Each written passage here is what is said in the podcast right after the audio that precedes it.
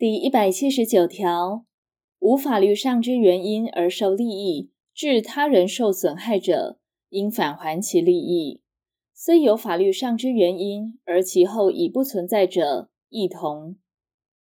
第一百八十条，给付有左列情形之一者，不得请求返还。第一款，给付系履行道德上之义务者。第二款，债务人于未到期之债务，因清偿而为给付者。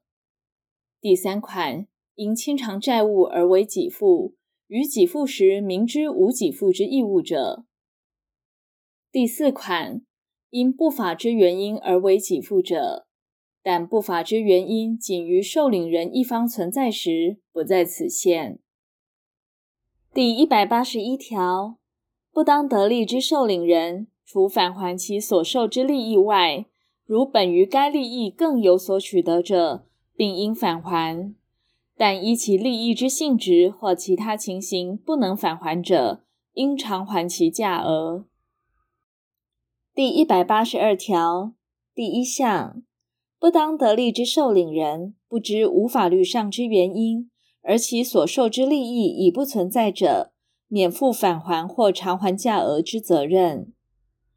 第二项，受领人于受领时，知无法律上原因或其后知之者，应将受领时所得之利益，或知无法律上之原因时所现存之利益，附加利息一并偿还，如有损害，并应赔偿。